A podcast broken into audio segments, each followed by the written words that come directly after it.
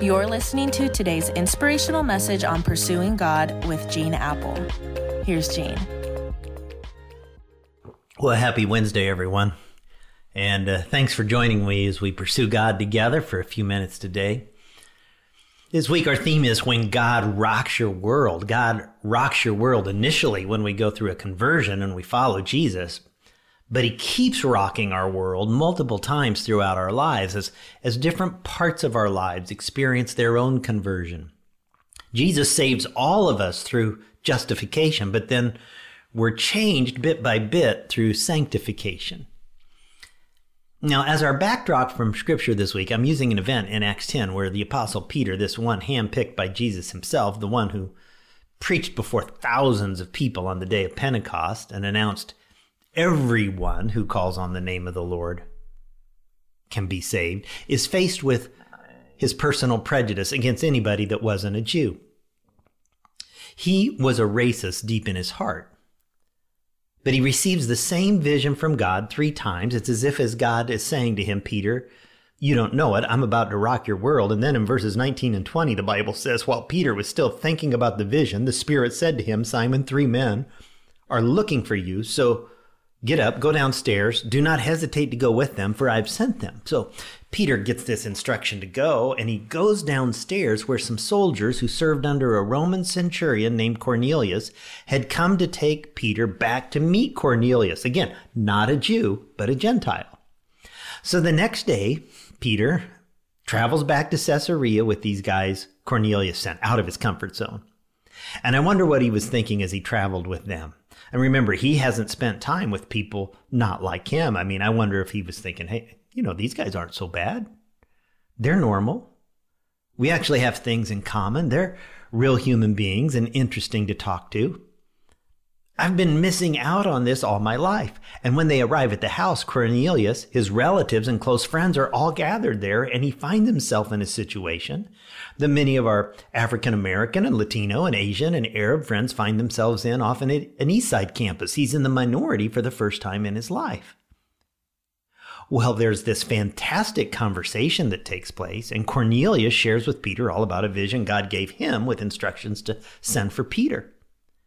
And the lights go on for Peter. The Good News Version says 34 and 35 says, Then Peter began to speak. I now realize that it is true that God treats everyone on the same basis. Whoever fears him and does what is right is acceptable to him, no matter what race he belongs to. Friends, we have no way of really understanding what a seismic shift this was for Peter. I mean, his salvation day was a big day. Jesus has, had invited this fisherman a few years earlier to leave his boats and nets and follow him, and he did. But this was like a second conversion for Peter as he shares the message of Jesus' love and grace with people he wouldn't have even eaten with a few days earlier. And an amazing thing starts to happen. Cornelius and the people in his household embrace the message about Jesus.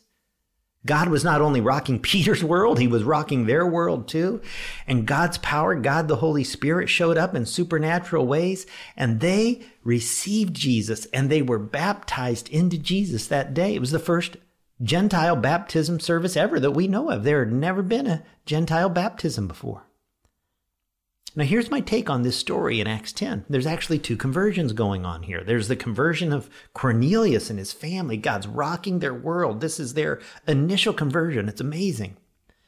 But God is also rocking the world of Peter, and he's experiencing kind of a second conversion. Peter was never the same after this experience. I mean, this changed the whole trajectory of his life and ministry. So much so, history suggests he was martyred for preaching the gospel to the Romans and crucified upside down. This suggests that the second conversion he had that day with Cornelius and his family lasted from that point all the way to the end. You know, many of you, you remember the day when God rocked your world when you were first converted. But I wonder, have you had any second conversions? One of those unforgettable, life defining, life changing moments like Peter had when God just orchestrates people or experiences or events in a way that just blows your mind. And you're different from that day forward. And you change values and you change direction and you change habits. Maybe the Spirit is tugging at your heart right now. Maybe during this past year, where the need for racial reconciliation in our country has become so apparent. Just maybe God's speaking to you right now and wants to change your heart and your mind about how you think about others that look different than you. There's a good chance many of us need to lament the way we feel towards others that look different than us. Or maybe we need to lament our ignorance for the racial injustices that are sadly still so prevalent in our world today. Maybe God's opened your eyes to a situation in your family or how you interact with those closest to you that needs to change, that's become more apparent as you've quarantined this year. Maybe you've allowed the divisiveness and antagonism of this past year to allow your heart to get bitter and angry and maybe even full of hatred. Would you make it your prayer today to just say, God, help me see where I could use a second conversion and if there's an area where you need to rock my world, I'm willing to be transformed. God, what an amazing thing you did in the heart of the life of Peter. And it just reminds us that truly by the power of Jesus, we can change. We can change. People can change. We don't need to write them off, but give them an opportunity. Thank you that you churn, change this racist man into a radically inclusive, loving man of all people. And God, I don't know what you want to do in my heart and each of the hearts of those who are listening or watching this right now, but may we be open, alert to being transformed and changed and rocked by you in good ways. I pray in Jesus' name. Amen. Hey, thanks for joining me today. And man, it's so meaningful when you share this with others. And if there's some people you think this this uh, would mean something to them, I hope you'll share it with them. I'll catch you tomorrow.